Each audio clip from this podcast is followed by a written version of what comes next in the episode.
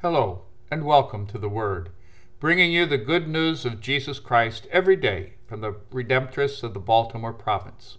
I'm Father Karl Esker from the Basilica of Our Lady of Perpetual Help in Brooklyn, New York. Today is Monday of the seventh week in Ordinary Time. And our reading today is from the Holy Gospel according to Mark.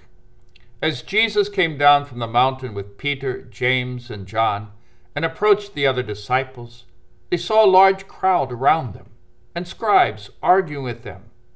Immediately on seeing him, the whole crowd was utterly amazed. They ran up to him and greeted him. He asked them, What are you arguing about with them? Some from the crowd answered him, Teacher, I have brought you my son, possessed by a mute spirit. Whenever it seizes him, it throws him down he foams at the mouth, grinds his teeth, and becomes rigid. I asked your disciples to drive it out, but they were, un- they were unable to do so. He said to them in reply, O faithless generation, how long will I be with you? How long will I endure you? Bring him to me. They brought the boy to him, and when he saw him, the Spirit immediately threw the boy into a convulsion. As he fell to the ground, he began to roll around and foam at the mouth. Then he questioned his father, How long has this been happening to him? And he replied, Since childhood. It's often thrown him into fire and into water to kill him. But if you can do anything, have compassion on us and help us. And Jesus said to him, If you can, everything is possible to one who has faith. Then the boy's father cried out, I do believe. Help my unbelief. Jesus, on seeing the crowd rapidly gathering, rebuked the unclean spirit and said to it, Mute and deaf spirit, I command you, come out of him and never enter him again. Shouting and throwing the boy into convulsions, it came out. He became like a corpse, which caused many to say, He's dead!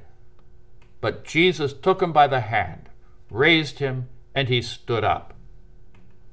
When he entered the house, his disciples asked him in private, Why could we not drive the spirit out? And he said to them, This kind can only come out through prayer the gospel of the Lord. In today's gospel, the apostles have to deal with failure. Jesus had sent them out with power to drive out demons and to heal, and they'd done so, marveling at the power Jesus had given them. Now, while Jesus is up the mountain, revealing his glory as the obedient Son of God to Peter, James, and John, the other disciples who remained behind are having difficulty curing a boy who today we would say had epilepsy. The boy's father believed that his son was possessed by a destructive demon, and worse, he did not believe that the apostles could drive it out. The teachers of the law were also there, offering their two cents. We can just imagine the confusion.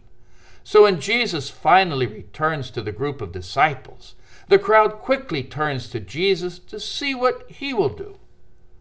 So Jesus asks them, What's happening? And the boy's father lists the sufferings of his son and complains about the inadequacies of Jesus' disciples. To which Jesus responds, O faithless generation, how long will I be with you? How long will I endure you? Bring him to me. Then the child once again goes into convulsions. The father pleads with Jesus to do something if he can.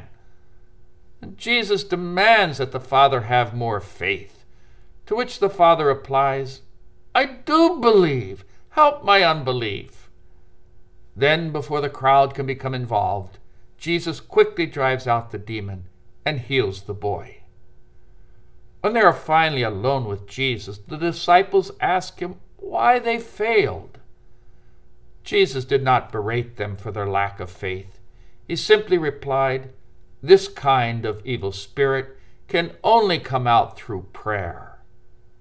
In the face of a critical father and an unbelieving crowd, they forgot the one from whom they drew their strength God.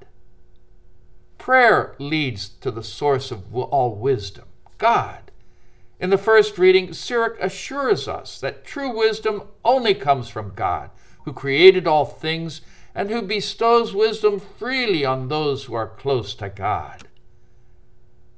In the face of an unbelieving world and the criticism of others, even family members, we too can fall short in living our faith and accepting the challenge of doing more in the Spirit of Jesus.